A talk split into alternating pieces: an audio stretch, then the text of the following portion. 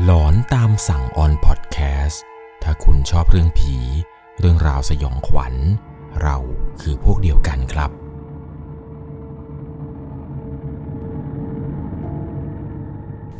สวัสดีครับทุกๆคนครับ ขอต้อนรับเข้าสู่ช่วงหลอนตามสั่ง อยู่กับผมครับ1 1 LC เรื่องราวในวันนี้นะครับ ก็จะเป็นประสบการณ์ของผู้ฟังทางบ้านท่านหนึ่ง ที่เขาเองแล้วก็คุณพ่อ มีโอกาสเดินทางไปที่วัดวัดหนึ่งที่จังหวัดสกลนครครับ การไปในครั้งนี้เนี่ยเพื่อที่จะไปฉายหนังกลางแปลง เรื่องนี้ครับต้องบอกเลยว่า เป็นเหตุการณ์ที่เขาและพ่อ ไม่คิดมาก่อนเลยครับ ว่าการไปทำบุญในครั้งนี้ จะทำให้เขากับพ่อนั้น ได้เจอเรื่องราวสยองขวัญที่วัดแห่งนี้ ก่อนจะเข้าไปรับชมรับฟังกันนี้นะครับ ก่อนอื่นเนี่ยต้องบอกก่อนเลยนะครับว่า จะต้องใช้วิจารณญาณ ในการรับชมรับฟังกันให้ดี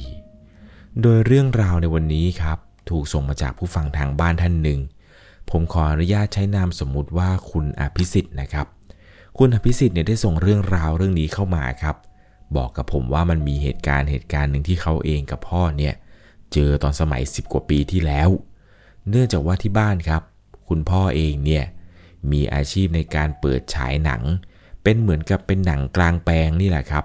แล้วก็จะมีพวกเครื่องเสียงอะไรต่างๆ โดยการฉายหนังกลางแปลงเนี่ยจะไม่ใช่เครื่องใหญ่หรือว่าเป็นเครื่องที่แบบว่า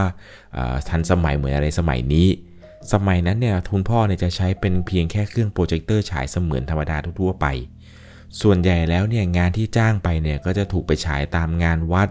งานทำบุญ งานทอดกระถิน งานทำบุญอะไรต่างๆ นี่แหละ ซึ่งในวัดนี่แหละครับก็จะมีการออกโรงทงลงทานอะไรด้วย คุณแม่เองเนี่ยก็จะมีหน้าที่ครับในการเตรียมข้าวของวัตถุดิบ มาทำบุญร่วมกับวัดวัดนั้นด้วย นั่นก็คือแยกกันเป็น 2 ฝ่ายอย่างนี้ครับ คุณพ่อเนี่ยทำหน้าที่ฉายหนัง ส่วนคุณแม่เนี่ยทำหน้าที่เหมือนกับเปิดโรงทาน แจกข้าวแจกอาหารต่างๆ ให้กับคนยากคนไร้หรือคนที่มาทำบุญในวันนั้น ซึ่งมันมีอยู่หนึ่งเหตุการณ์ครับ ที่คุณอภิสิทธิ์เองเนี่ยจำไม่มีวันลืม เพราะเมื่อครั้งหนึ่งครับ ครอบครัวของเขาเนี่ย มีโอกาสเดินทางไปฉายหนัง อยู่ที่วัดวัดหนึ่งครับอำเภอเนี่ยผมขออนุญาตใบเป็นตัวสอักษรแล้วกันนะครับ เป็นตัวสอักษรกสมอยู่ที่จังหวัดสกลนคร เรื่องนี้ครับมันเกิดขึ้นเมื่อตอนนั้นที่พ่อเนี่ยได้ไปรับงานงานหนึ่งมา เป็นงานเกี่ยวกับงานทอดกระถินนี่แหละครับ แต่ว่าต้องบอกก่อนนะครับว่าวันนี้เนี่ยที่จะไปกันเนี่ยมีเพียงแค่เขา พ่อแล้วก็ทีมงาน แม่เนี่ยไม่สามารถไปด้วยได้ครับ เนื่องจากว่าแม่เนี่ยติดธุระ จึงไม่สามารถไปร่วมได้ในครั้งนี้ เขาเองกับพ่อเนี่ยแล้วก็ทีมงานเนี่ยต้องออกเดินทางไปกันจำได้ดีว่าวันนั้น พ่อเนี่ยพาขับรถออกจากบ้านพร้อมกับทีมงานกันเนี่ยเวลาเช้าตู่เลยแหละครับ ประมาณตีห้าเห็นจะได้ เขาเองกับพ่อก็มีการจัดเตรียมข้าวเตรียมของเตรียมวัตถุดิบ เตรียมอุปกรณ์ เครื่องเสียงจอหนังอะไรต่างๆเนี่ย มุ่งหน้าออกเดินทางกันไปวัดดังกล่าว จนกระทั่งพากันเดินทางมาถึงที่วัดแห่งนี้ กว่าจะถึงเนี่ยก็ปาไปประมาณ9โมงเห็นจะได้ หลังจากที่มาถึงแล้ว ก็ได้มาจอดรถแล้วก็มาพักทานข้าวทานน้ำอยู่ที่วัดตรงนี้นี่แหละ ที่วัดนี้เนี่ยก็จะมีโบสถ์มีกุฏิพระ แล้วก็มีศาลาวัด อีกฝั่งหนึ่งของศาลาวัดนี้แหละครับ มันทรงเหมือนคล้ายๆ กับเป็นสำนักสงฆ์ที่มีพื้นปูนเรียบ ดูกว้าง และมีที่นั่งของพระเนี่ยเหมือนกับเอาไว้ทำพิธี เป็นเหมือนกับเขาก่อปูนขึ้นมาเพื่อวางอาสนะสงกัน วัดนี้เนี่ยจะมีโบสถ์คล้ายๆ กับพระธาตุอะไรสักอย่าง ดูเก่า แต่ว่าสุดโทรมมากๆ รอบๆวัดเนี่ยเต็มไปด้วยป่า คล้ายกับป่าดิบชื้น แต่ต้องบอกก่อนนะครับว่าวัดแห่งนี้เนี่ยจะต้องเข้าซอยมาจากถนนใหญ่ ตอนเข้ามาเนี่ยก็ยังพอมีบ้านคนบ้าง แต่หลังจากนั้นเข้าไปประมาณ 500 เมตรเนี่ย จะเริ่มมีนาของชาวบ้าน แล้วขับเข้ามาอีกเนี่ยจะเริ่มมีป่า ช่วงตรงนี้เนี่ยจะไม่ค่อยมีบ้านคน ประมาณ 500 เมตรสุดท้ายครับ เขาจำได้ว่า เขาเริ่มไม่เห็นบ้านใครตรงนี้แล้ว แล้วมันก็มีแต่ป่าขึ้นรกเต็มไปหมด ทางที่เข้ามาเนี่ยมันเป็นทางคอนกรีตพอใกล้จะถึงวัดเนี่ยมันกลับกลายเป็นทางลูกรัง ตอนที่มาถึงเนี่ยนะครับ หลังจากกินข้าวกินปลากันเสร็จ ก็ได้เข้าไปกราบพระพุทธรูปที่ประดิษฐานอยู่ในโบสถ์แห่งนี้ หลังจากนั้นครับ ช่วงบ่ายเนี่ยเขาเองกับพ่อครับ แล้วก็ทีมงานส่วนหนึ่งเนี่ยต้องพากันมาประกอบอาหาร เพื่อเตรียมลงทานให้ชาวบ้านเนี่ยมาทานกันในช่วงนี้ เนื่องจากว่าคุณแม่เนี่ยไม่ได้มาด้วยทำให้คุณพ่อแล้วก็ทีมงานนี่แหละครับ ต้องทำหน้าที่แทน เวลาต่อมาครับชาวบ้านเนี่ยก็เริ่มมาทำบุญกัน ก็เริ่มมาต่อคิวต่อแถวเนี่ยเพื่อรอรับอาหาร วันนั้นเป็นวันที่เหนื่อยมาก เพราะเนื่องจากว่าชาวบ้านมากันหลายคนครับ เขาเองเนี่ยต้องคอยตักอาหารเสิร์ฟให้ชาวบ้านที่มาต่อแถวที่มาต่อคิวรออยู่ แต่มันก็เป็นอะไรที่สนุกดีแหละครับ จนกระทั่งพอถึงช่วงเย็น หลังจากแจกจ่ายอาหารอะไรเสร็จสับเรียบร้อยครับ เวลาประมาณ4ี่โมงครึ่ง พวกเขาเองกับพ่อแล้วก็ทีมงานเนี่ยได้มีการตั้งเตรียมเครื่องเสียง เตรียมเครื่องฉายหนังกัน เพื่อที่จะฉายหนังให้ชาวบ้านได้ชมกันในค่ำคืนนี้ โดยความที่ว่าคุณอภิสิทธิ์เองครับ ตอนนั้นที่ไปกับพ่อเนี่ยอายุเพียงแค่ประมาณ 12 ปีเห็นจะได้ เขาเองก็จะมีเพื่อนๆลูกๆของผู้ใหญ่นี่แหละที่มาช่วยทำอาหารในวัดนั้นเนี่ยมาเล่นด้วยกัน ก็พากันไปเล่นอยู่ตรงหน้าโบสถ์ครับ แล้วรอบๆโบสถ์เนี่ยตรงที่ผมเล่าให้ฟังมันอยู่อีกฟากหนึ่งของศาลาเนี่ยที่เขาปูเป็นพื้นคอนกรีตตรงนั้น ตรงนี้เนี่ยมันสามารถวิ่งเล่นได้ครับ เด็กๆเนี่ยก็พากันวิ่งเล่นอยู่แถวนี้ ตอนนั้นเนี่ยที่เล่นกันอยู่ก็รวมๆประมาณ 9 คนเห็นจะได้ เล่นกันอยู่ได้สักพักหนึ่งจู่ๆมันก็มีเพื่อนคนหนึ่งครับ ดูแล้วเนี่ย พ่อกับแม่เนี่ยน่าจะมาส่งเอาไว้ น่าจะเป็นคนระแวกนี้ มันพูดขึ้นมาครับว่า นี่นี่พวกนาย รู้เปล่า ที่วัดนี้เนี่ย เคยเป็นป่าช้าเก่ามาก่อนนะ ได้ยินเสียงอะไรห้ามขานล่ะเขาเองก็ถามว่าทำไมอะทำไมถึงต้องห้ามขาน เรากับพ่อเนี่ยมาฉายหนังที่นี่ บอกเราหน่อย เด็กคนนี้ครับ ที่บอกว่าถ้าได้ยินเสียงอะไรเนี่ยห้ามขาน ก็พูดต่อเลยครับว่า งั้นระวัง เขาจะมาดูหนังกับเราด้วยล่ะ หลังจากที่เด็กคนนี้พูดไป เขาเองก็งงครับ กับคำพูดของเด็กคนนี้ ด้วยความที่ว่ายังเด็กอยู่ด้วยเนี่ย ก็ไม่ได้สนใจอะไรเท่าไหร่หรอกครับ ก็พากันเล่นอย่างสนุกสนาน พอเล่นกันไปได้สักพักหนึ่งครับ ถึงเวลาที่มันใกล้จะฉายหนังเรื่องแรกแล้ว เขาก็ต้องกลับไปช่วยพ่อก่อนแหละครับ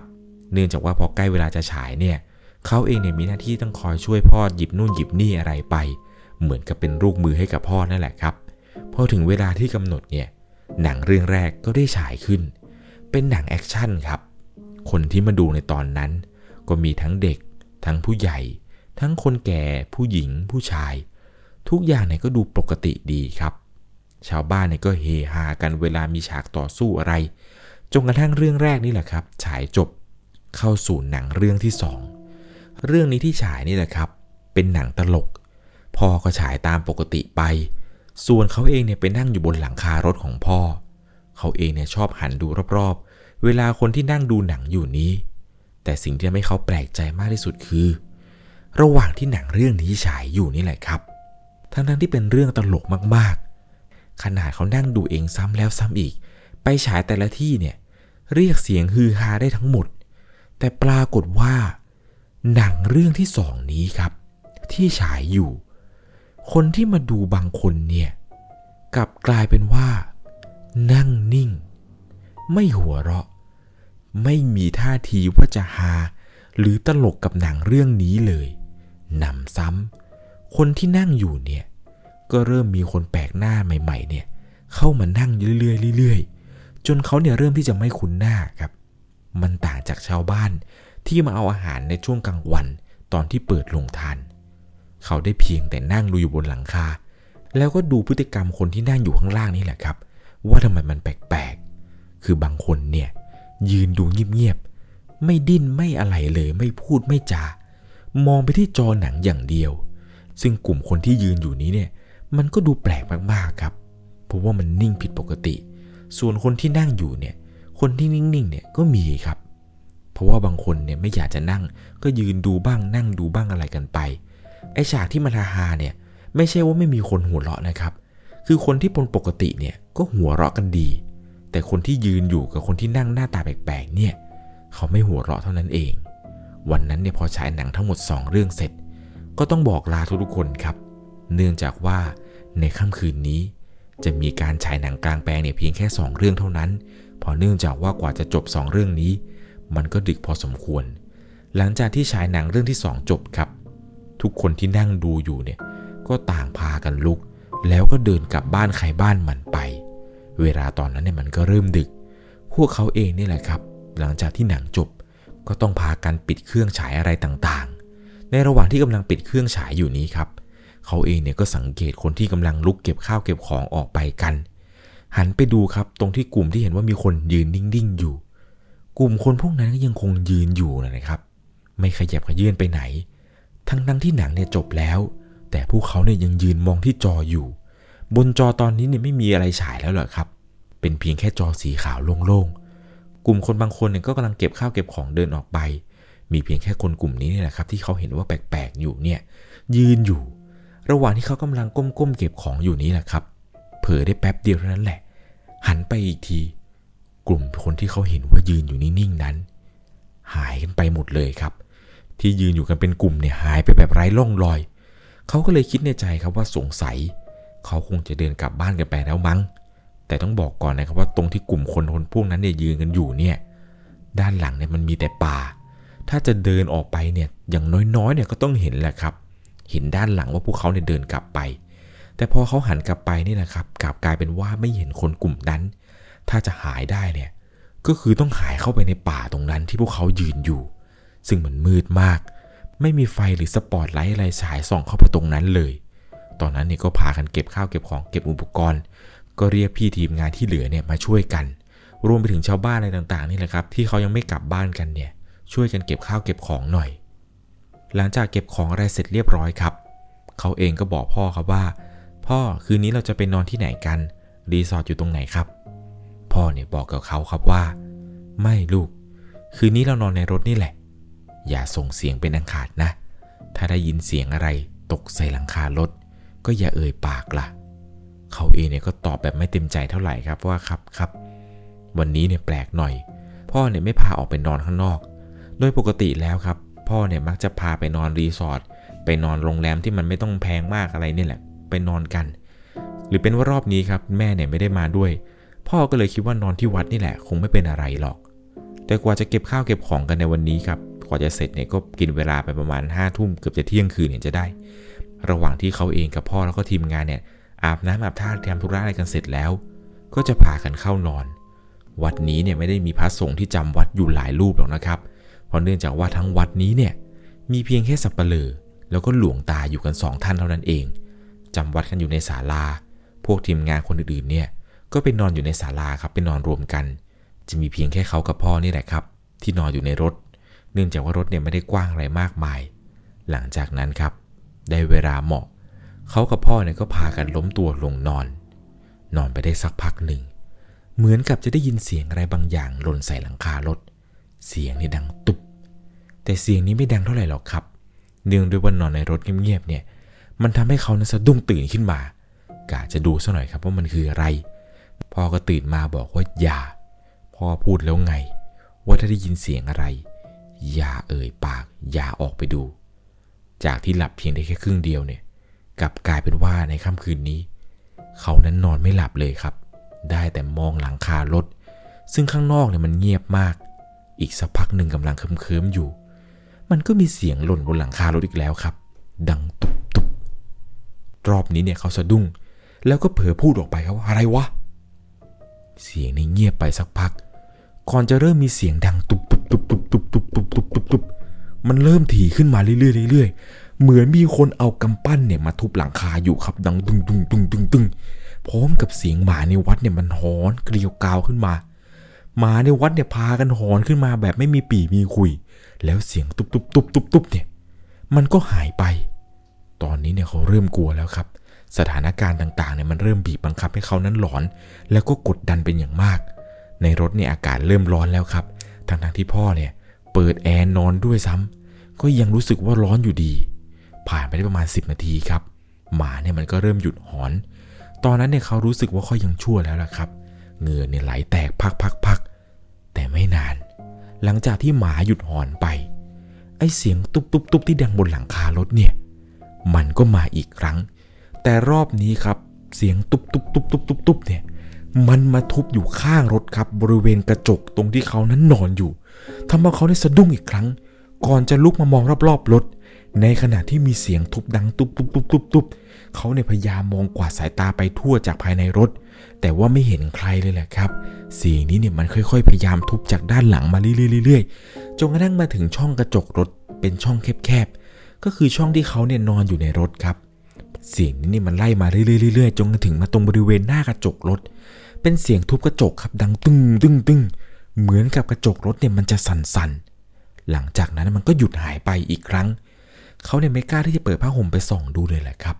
จนกระทั่งถึงเวลาประมาณตีสามกว่าๆเสียงเนี่ยมันหายไปนานพอสมควรครับ เขาจึงกล้าที่จะเปิดผ้าห่มออกมาดู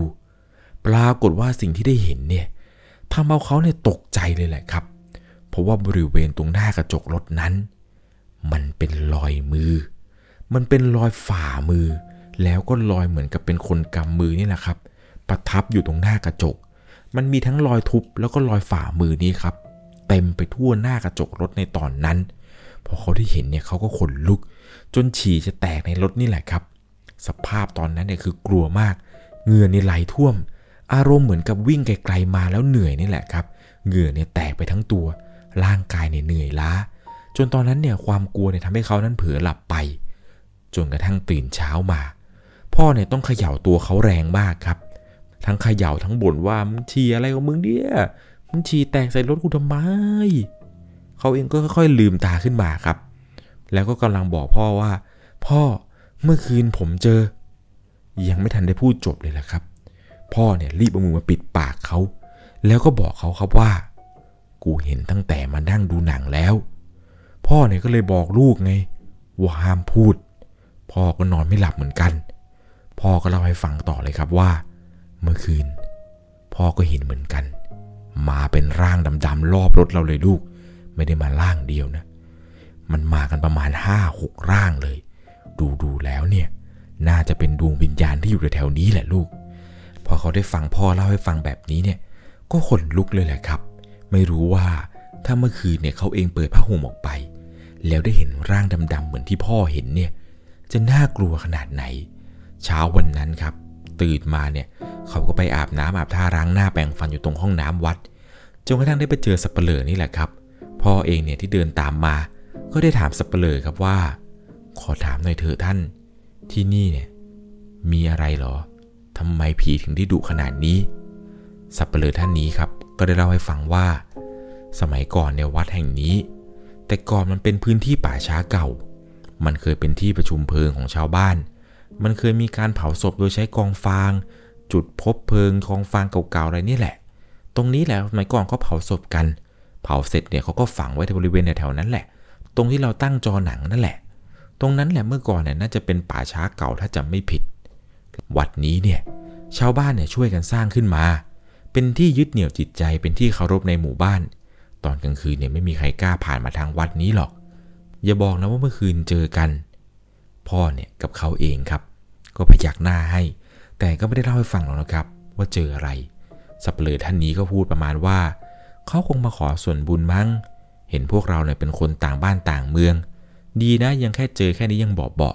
บางคนเนี่ย เห็นมาเป็นตัวตัวเลย หลังจากนั้นครับ พอพ่อเขากับเขาเองได้ฟังเนี่ย ก็ยิ่งขนลุกไปใหญ่เลยแหละครับ เพราะว่าเหตุการณ์ทั้งหมดนี้เนี่ย มันเพิ่งจะเกิดขึ้นสดๆร้อนๆกับเขาเองแล้วก็พ่อที่วัดตรงนี้นี่เองทำให้เขานะครับ ย้อนนึกไปถึงตอนที่กำลังฉายหนังอยู่ ตอนที่นั่งอยู่บนหลังคารถ แล้วเห็นคนที่พฤติกรรมแปลกๆนั่นแหละครับ เขาเนี่ยเข้าใจทันทีเลยครับว่า สงสัย คนที่เขาเห็นว่ายืนนิ่งๆ ขนาดว่าหนังตลกเนี่ยไม่ยอมหัวเราะ สงสัยพวกนั้น น่าจะเป็นดวงวิญญาณ มันนั่งดูหนังกลางแปลงอย่างแน่นอน คุณอภิสิทธิ์บอกให้ฟังครับว่าปัจจุบันวัดตรงนี้เนี่ย ได้มีการบำรุงสร้างขึ้นใหม่ ดีขึ้นครับ เริ่มมีบ้านคนเข้ามาอาศัยอยู่แล้ว แถมซอยทางเข้ามาเนี่ยก็ไม่ได้วังเวงเหมือนเมื่อก่อนแล้วหรอกครับ ปัจจุบันวัดนี้เนี่ยคุณอภิสิทธิ์กับพ่อ ก็มีโอกาสเดินทางกลับไปฉายหนังกลางแปลง เมื่อเร็วๆนี้ที่ผ่านมา แต่ว่ามันไม่ได้น่ากลัวหรือว่าหลอนเหมือนสมัยก่อนแล้วล่ะครับ ตอนนี้เนี่ยมีชาวบงชาวบ้านอะไรมานั่งดูกันปกติดี ไม่ได้เห็น หรือพบเจอเรื่องราวอะไรแปลกๆ เหมือนเมื่อประมาณ 10 ปีก่อน ที่เขาเองกับพ่อ ได้พบเจอเรื่องราวสยองขวัญที่วัดแห่งนี้กัน คุณอภิสิทธิ์ครับอยากจะฝากบอกทุกๆคนไว้เป็นอุทาหรณ์สอนใจครับว่า